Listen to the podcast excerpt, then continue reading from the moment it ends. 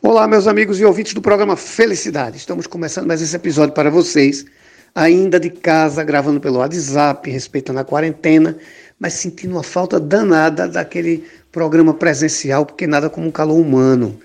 Bom, mas a gente não quer perder o foco de deixar de levar informações para vocês. O importante é a gente manter o foco, levando informações importantes, levando informações precisas e apresentando profissionais de qualidade para vocês aqui podendo contar com amigos, parceiros e pessoas de bom coração, como é o caso aqui da nossa entrevistada de hoje, que é uma psicóloga. Ela é psicóloga clínica e mestre em psicologia pela Universidade Federal de Pernambuco. É a doutora Virgínia Fernandes, que está com a gente. Ela lá gravando pelo WhatsApp com a gente e a gente aqui tentando extrair tudo que a gente puder de informação, porque isso é muito importante nesse momento. A gente está passando um momento diferente, um momento que acho que ninguém esperava passar. E nada como a gente poder contar com um profissional com a qualidade da doutora Virgínia para tentar amenizar essa, essa quarentena, essa pandemia, os comportamentos das pessoas. Tem muita gente confusa nesse momento e a gente vai tentar explorar aqui o máximo do conhecimento que a doutora Virgínia tiver para nos passar, porque eu sei que não é pouco. Então, preferia que ela se apresentasse a vocês. Eu já lançava aqui duas perguntas, doutora. Primeiro, muito obrigado por estar no programa Felicidade. E depois, assim, é, primeiro, como é o seu trabalho como psicóloga? Isso é muito importante para a gente conhecer a senhora no seu trabalho, no seu desenvolvimento. E depois, como é que a senhora está vendo hoje, como profissional, essa questão da, da pandemia? É, qual é a sua visão? É, qual é o caminho que a senhora acha que está sendo traçado nisso, doutora? E muito obrigado mais uma vez por estar no programa Felicidade. Olá, Eduardo. Olá, ouvintes do programa Felicidade. Quero inicialmente agradecer a oportunidade de estar aqui batendo um papo com vocês. Espero contribuir, ajudar aí com as pessoas que estão nos ouvindo com algumas colocações acerca do meu fazer clínico enquanto psicóloga e também como acadêmica da área de psicologia.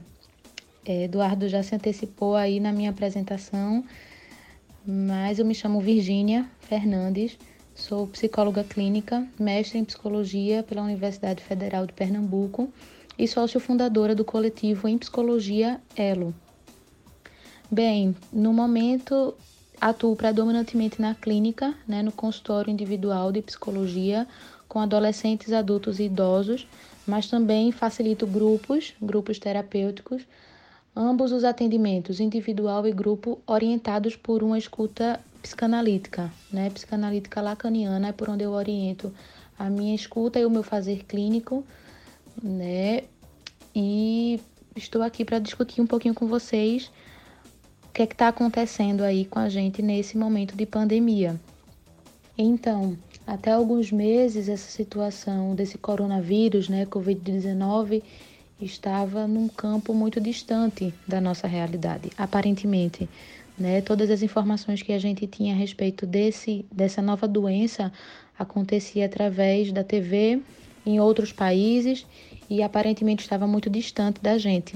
Até que de repente, e aí ponho entre aspas, a gente recebe a primeira notificação no nosso país de alguém que foi contaminado pelo vírus. E a partir de então, no espaço curto de tempo, eu diria, sucessivas, é, é, sucessivos acontecimentos né, e sucessivas reportagens, informações, notícias foram chegando para a gente através de todos os meios de comunicação e com informações cada vez mais preocupantes e angustiantes a respeito da situação de saúde de algumas pessoas, inclusive de pessoas próximas a nós. Bem, de cara ao que essa situação de pandemia né, coloca para a gente foi essa noção de coletividade né, e dessa relação com os outros.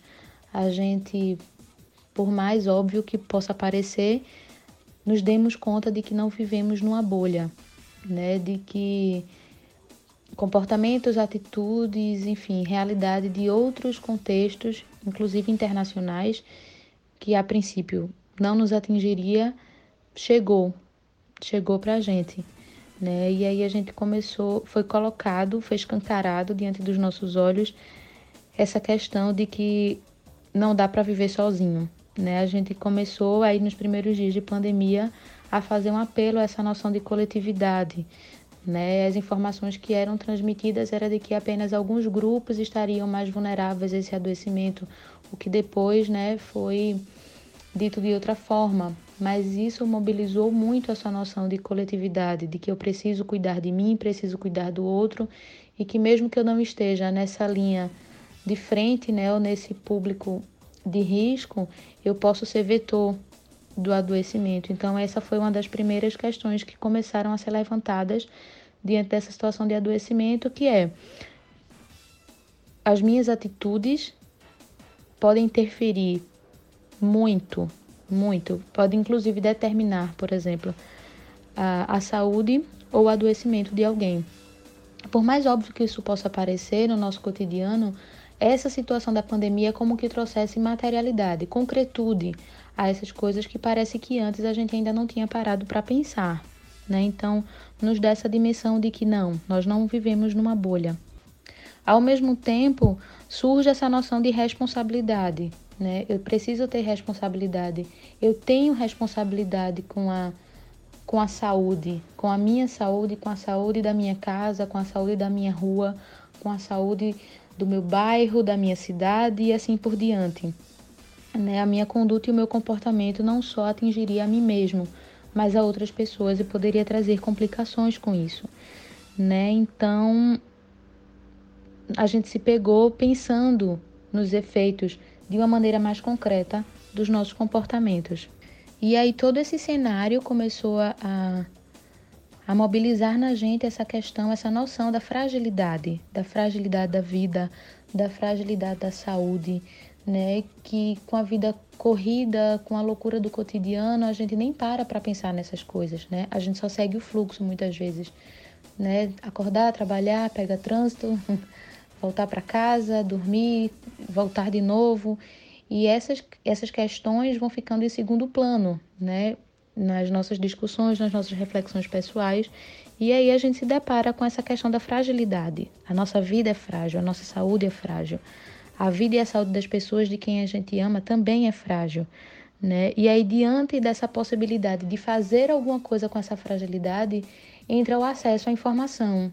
Bem, então vamos nos munir de conhecimento, de informação, de dados estatísticos e outros, para que a gente possa, dentro disso, talvez fazer uma barreira, uma proteção. Como é possível me proteger, então, diante disso tudo que está acontecendo? E aí, a informação, sim, de fato, é uma grande aliada. A gente precisa saber para poder tomar uma decisão, a gente precisa conhecer, ter clareza das informações. Só que aí também tem outra questão que era algo que já vinha acontecendo na nossa realidade antes mesmo da situação de pandemia, que é essa veracidade e a credibilidade das informações que circulam.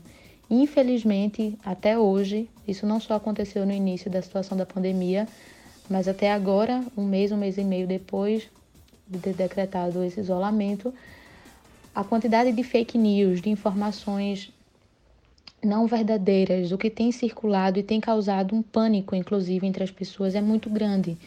Né? Então, esse é, é, é, outro, é outra possibilidade, é outro caminho, a outra face né, de, dessas informações. Além de um excesso, né, que um comportamento compulsivo que as pessoas começaram a desenvolver, algumas pessoas, em relação a esse consumo das informações né? Então, isso foi até causando um certo efeito tóxico nas pessoas, né? Eram informações até que nem acrescentavam novas, é, é, é, novas informações, mas somente aquela mesma repetição, aquela mesma coisa, mas que foi saturando, né? O, os nossos, os nossos sentidos, vamos dizer assim. Algumas pessoas, inclusive, hoje referem que abriram mão né, de ter acesso a algumas plataformas digitais, a alguns canais de televisão, meios de comunicação em geral, para poder se protegerem um pouco dessas informações, porque estavam começando a fazer mal.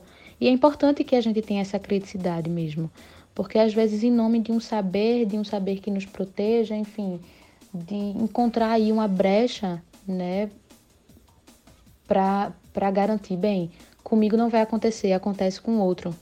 Né, que foi um pouco do que aconteceu no começo, como eu havia dito, que isso serve também de proteção para o sujeito. Né? Quando a gente vai tentando encontrar essas justificativas que nos blinde desse adoecimento, por exemplo, dessa fragilidade, é, isso vai servindo de proteção para dizer eu estou livre disso, né? E aí, e aí diante de toda essa, essa situação de saber não saber, de contamina não contamina, estou não estou no grupo de risco, diante de tudo isso que foi mobilizado, né?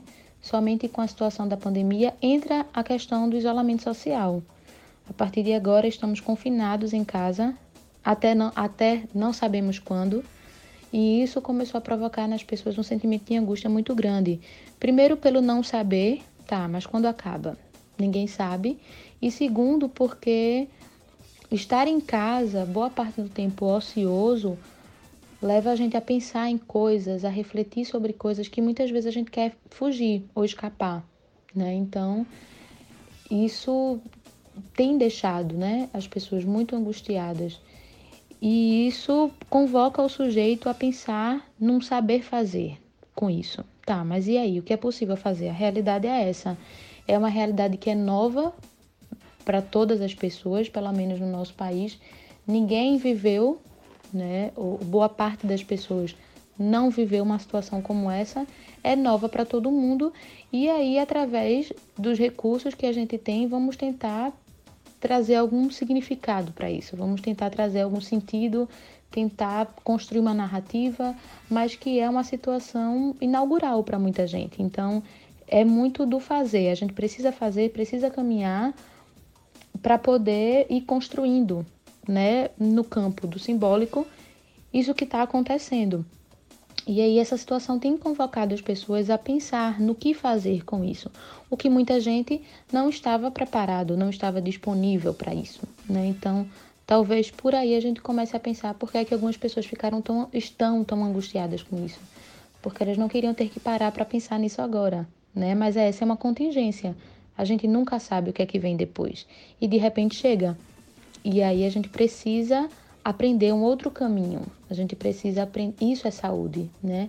É essa capacidade de criar, de inovar diante disso que nos acontece. Que essa situação de pandemia, de isolamento social, né, em casa, né, a maior parte do tempo, que tudo isso tem nos convocado a pensar, a fazer, a refletir, é estimular o nosso potencial criativo, né? É sempre diante de uma situação de incômodo, de queixa, de crise, que o sujeito pode explorar, pode estimular as suas possibilidades de mudança. O que é possível fazer? Porque se a gente está muito confortável numa situação, a gente não vai pensar em como mudar. Bem, estamos confortáveis. Né? Somente diante de um incômodo, de uma questão, de uma queixa, de uma crise, é que o sujeito se sinta mobilizado, se sente mobilizado, né, a fazer alguma coisa com isso que ele se queixa. E aí é onde essa situação toda nos convoca a tomar uma posição ativa, né, de sujeito que somos da nossa própria vida. De utilizar isso dentro do possível ao nosso favor. O que isso não quer dizer que a gente precise, por exemplo, entrar num formato de produtividade, Eduardo, muitas pessoas estão angustiadas diante dessa coisa de eu tenho que ser produtivo na quarentena, eu tenho que continuar estudando, eu tenho que continuar trabalhando, eu tenho que seguir com a minha vida normal, como se nada tivesse acontecido. Mas aconteceu, está acontecendo. Então a gente precisa em algum momento também se permitir a viver isso. Né? Eu acho que o grande desafio dessa situação é da gente se perceber como um sujeito que não tem resposta para tudo, que, que é frágil, que de repente não tem uma resposta, que de repente algumas coisas fogem do sentido, que de repente a gente pode ficar triste, a gente pode se angustiar, que de repente a gente talvez acorde com preguiça amanhã de trabalhar. Né? Eu acho que a gente precisa se permitir em algum momento a sentir as coisas. Né? Não tem nada de, de, de estranho demais em você sentir que a sua energia caiu um pouco. Bem, a gente precisa de um tempo para elaborar e esse tempo é muito particular em cada um. Não dá para dizer que todas as pessoas têm que seguir o mesmo ritmo, né? Isso é cruel, inclusive. A gente precisa é se permitir sentir, né? De entender. E, e é nesse momento, por exemplo, que a psicoterapia, né? A análise pessoal, ela pode ser uma grande aliada, né? Como um espaço de fala que o sujeito tem com a ajuda do seu analista ou do seu terapeuta para repensar todas essas questões que para ele se apresenta como um incômodo e questões outras que ele queira refletir, né? Quais são as possibilidades? O que é que eu posso fazer com isso? Às vezes sozinho a pessoa não consegue pensar nessas alternativas, mas aí a ajuda profissional pode ser muito pertinente em momentos como esse, é quando a gente se permite inclusive olhar para o que a gente precisa ajustar na nossa vida que a correria do dia a dia, esse ritmo frenético com que as coisas acontecem ou que a gente acredita que precisam acontecer, vão nos impedindo, né, no, no na rotina das coisas do dia a dia. Bem, queira a gente ou não, estamos diante de uma situação muito potente, em termos inclusive de mudança, de reflexão pessoal. Né? Acredito, Eduardo, que daqui para frente a gente vai modificar a forma de se relacionar em mais ou menos, né? Em maior ou menor grau, a gente tem grande chance aí de repensar como a gente se relaciona com as coisas, com as pessoas, com o nosso tempo livre, com o nosso trabalho, com o nosso fazer. Bem, essa é uma grande oportunidade de repensar muitas coisas. Doutora Virginia, é, eu você falou perfeitamente. É, é, é, é, isso que eu gosto quando eu vejo uma pessoa que tem paixão pelo que faz. Você me trouxe um conteúdo, uma resposta completa, exatamente como eu penso. E assim, uma coisa que eu acho importante a gente pontuar é que a gente não pode nesse a gente tem que entender que esse momento é ímpar, né? Como a senhora mesmo falou, um momento diferente para todo mundo. E a gente tem que entender que é de releitura, né? Às vezes a gente desconsiderou tanta coisa que agora está sendo tão importante que a gente não está tendo, que a gente às vezes se sente perdido. Eu, eu digo, eu estava conversando com uma colega sua, psicóloga, e a gente estava dizendo justamente isso. A gente não pode romantizar o, o processo. É um processo muito sério, como você falou. É uma coisa séria, é muito forte. Não é? E as pessoas têm que entender isso. Agora, uma coisa que você pontuou que eu digo sempre aqui no programa, o programa já existe na Rádio Tropical FM quase cinco anos de programa e depois decidimos, decidimos passar para podcast. Então eu já vou com quase seis anos de programa daqui a pouco. É, uma coisa que eu sempre digo aqui no programa, temos que aprender a profissionalizar nossos problemas. Porque não é uma medida fácil. Não é uma medida que eu vou dizer, ah, vou tomar uma cerveja, como o povo diz. Ah, estou com problema, vou para psicólogo. Não, vou tomar uma cerveja que passa. Não. Amanhã você tem dois problemas. Você tem o problema que você tinha, ainda tem possivelmente uma ressaca. Então, as pessoas têm que entender que não é brincadeira, não é romântica, é como a senhora falou.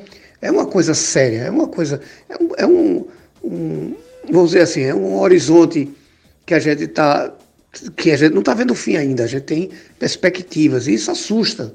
Mas ser um profissional eu acredito que fique muito mais complicado de passar, pelo menos confortavelmente. Né? Isso é muito importante. Esse tipo de informação que a senhora traz é extremamente importante para as pessoas entenderem que, veja, não é fácil, é um momento de releitura, é um momento para procurar um profissional que tivesse sentido confuso, sim, porque o, o desconforto dessa situação é muito grande para mim, para a senhora, para todo mundo eu não acredito, do, dos meus amigos, das pessoas que eu convivo, eu não acredito que ninguém estava preparado para me dizer, ah, não, eu estava preparado. Eu sou um cara, já defendi aqui várias vezes, que eu acredito muito no acaso. Mas até por acaso eu fui pego de surpresa. Então, é, é, é uma situação complicada, é uma situação nova. Aí eu lhe faço duas perguntas. Primeiro, é, nessa situação, ou independente dessa situação, Existe muito aquele negócio, ah, psicólogo é médico de doido. Ah, eu não vou psicólogo porque eu não estou perturbado. Ah, eu vou psicólogo não porque eu tomo uma cerveja ali. A gente sabe que existe muito isso. Mas que esse, geralmente, não percebeu se há ou não o tempo dele procurar um psicólogo, dele procurar uma terapia. Aí a minha pergunta é: quem pode passar por uma terapia? Quem pode procurar um psicólogo? E qual é o momento que esse cidadão vai ter para perceber isso? Qual é o, o, o, sinal, qual é o start que a pessoa tem que ter para fazer? Rapaz, eu acho que eu devia passar. Veja, eu defendo muito a terapia, eu, eu digo sempre que todo mundo devia passar por uma terapia, principalmente quem tem filhos. Aí eu fiz com o meu. Aos 12 anos coloquei ele numa terapia preventiva, sabendo que graças a Deus ele não tinha nenhum tipo de comportamento que tivesse uma razão precisa para isso, mas só por prevenção, digo, vamos levar para que a gente tenha essa tranquilidade. E ele fez a terapia e é, é chegou mais na frente, a psicóloga disse, não, não, não precisa, tá tranquilo, tá equilibrado, mas eu sei que eu vou ter, meu filho vai ter uma, uma entrada de adolescência muito mais tranquila, que é por conta do autoconhecimento. Eu procurei. Qual é a hora que o cidadão tem que perceber que é a hora dele procurar e quem pode procurar, doutora? E já que estamos falando de psicoterapia, de análise pessoal, eu preciso esclarecer que é muito importante que a gente se alie em momentos como esse, né, de ajuda, que a gente demanda por ajuda profissional, que a gente procure profissionais competentes, comprometidos com o seu fazer, éticos, né, que sejam de nossa confiança. O processo terapêutico ele precisa necessariamente de uma relação de confiança. Eu preciso confiar naquela pessoa com quem eu estou conversando. Eu preciso me sentir escutada, ouvida né? É, é muito importante que, que exista essa relação, né? E aí, quem é que pode fazer esse trabalho? Né? Quem, é que, quem é que está apto a fazer análise, por exemplo? É toda aquela pessoa que tem uma questão a se fazer sobre a sua vida, né? Todo mundo que se implique no seu processo de saúde mental. Infelizmente, ainda hoje existe muito estigma, muito preconceito em relação a esse cuidado, né? E uma vez eu ouvi alguém dizer que quem faz psicoterapia, quem faz análise pessoal, não é alguém que tem problemas, porque todos nós temos, né?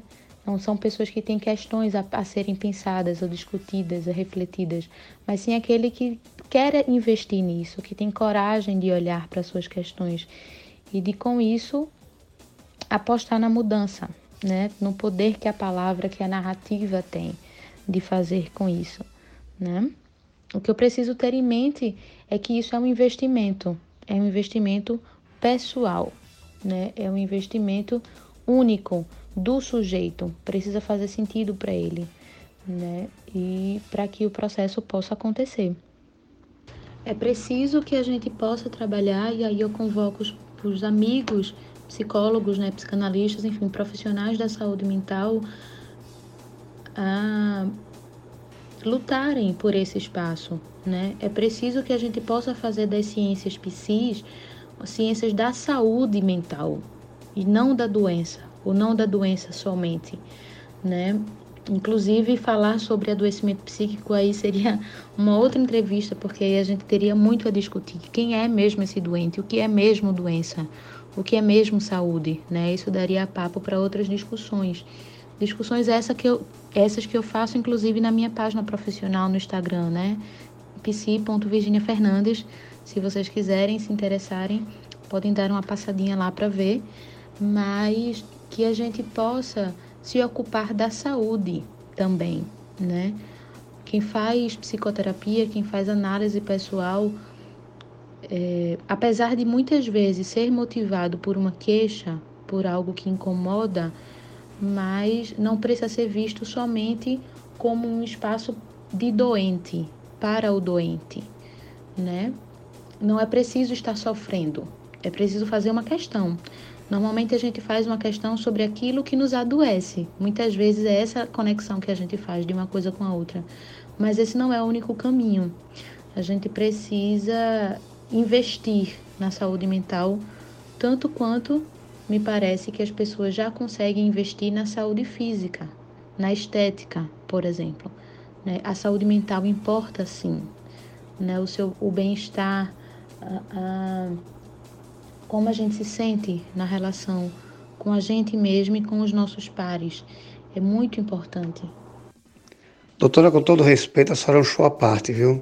A senhora trouxe informação para a gente aqui que vai buscar lá no, no fundo do nosso íntimo.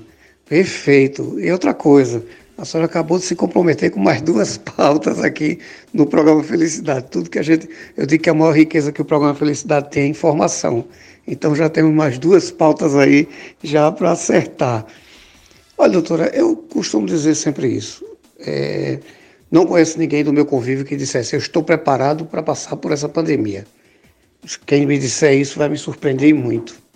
Então veja, é, eu queria saber o seguinte: vamos precisar de um profissional para nos acompanhar. Muita gente vai precisar. Então, infelizmente a gente está chegando no final do programa, mas eu queria saber duas coisas. Uma, se a senhora vê mudança na demanda que vai chegar em consultórios pós-pandemia. E depois, como é que a gente pode conhecer seu trabalho, encontrar a senhora, entrar em contato, como é que a gente pode fazer isso? E agradecer, agradecer muito a senhora ter parado seu dia, seus afazeres, para responder aqui o programa Felicidade. Muito, muito, muito obrigado por ter participado. O programa não é meu, é nosso. Então, já tem duas pautas comigo, só é dizer agora, Eduardo, que a gente começa a gravar, porque é disso que a gente precisa, gente inteligente, fazendo diferente, trazendo informação para a gente passar uma pandemia menos desconfortável.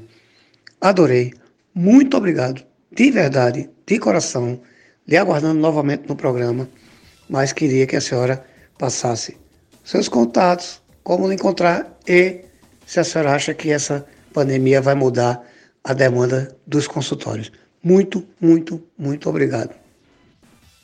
Sim, sim, Eduardo. Acredito que as demandas tendem a crescer, né, nesse sentido, não só pela via do adoecimento, mas pela, pela via da implicação na sua saúde mental. E a partir desse segundo ponto de vista, eu fico satisfeita e feliz com isso, né, de que mais pessoas estão repensando sobre suas questões, mas alguns autores da saúde mental, inclusive, pontuam que ninguém adoece fora da cultura, né? Então, por mais que a gente tenha essa tendência médica, né, histórica, de ver a doença como uma coisa apenas do sujeito, do individual, da ordem pessoal, o que a gente considera como adoecimento, sofrimento, opera dentro de um contexto mais macro, né? É, e os adoecimentos e os sofrimentos e as queixas acompanham o tempo. Então é provável que surja alguma demanda. Tenho recebido, inclusive, demandas já que foram, bem, que as pessoas já estavam por ali pensando em fazer acompanhamento, mas aí essa situação de quarentena, do isolamento, da pandemia, se viu de gatilho para finalmente procurar um acompanhamento. Então acredito sim que vai haver uma mudança. É, quem se interessar mais pelo meu trabalho, eu estou super disponível para que a gente possa conversar um pouco. Quem tiver dúvidas a respeito de como funciona o processo, como é que pode começar acompanhamento, por exemplo, pode me localizar através da minha página profissional no Instagram, psi.virginiafernandes. Lá na bio tem um link que dá acesso direto ao meu WhatsApp. Fiquem à vontade para entrar em contato. É... No momento eu estou fazendo atendimentos online apenas né, pelos motivos que todos nós estamos, né, que é desse isolamento, mas quando isso tudo passar, né, e a gente voltar às nossas atividades cotidianas, eu atendo nas Graças, no bairro das Graças, na Rua das Pernambucanas, né? Fico, faço consultório lá, mas no momento estou atendendo online, né? É isso. Muito obrigada, Eduardo, mais uma vez pela oportunidade, pela conversa. Foi um prazer estar com vocês, espero ter contribuído um pouco aí. E fiquem à vontade para entrar em contato. Muito obrigada, um abraço. Sim, sim, se surgirem mais oportunidades de bate-papo como esse, por favor, eu já me sinto convidada. mais uma vez, obrigada, Eduardo. Obrigada pela sensibilidade diante de temas, de momentos como esse. E estou à disposição. É um prazer, é um prazer. Eu sou apaixonada de fato pela minha profissão, pelo meu fazer.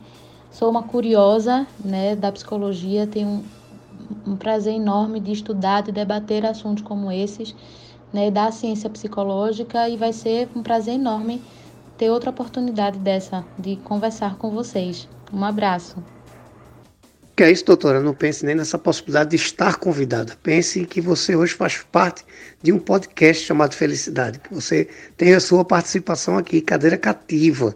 Você trouxe um show de, de informação para a gente.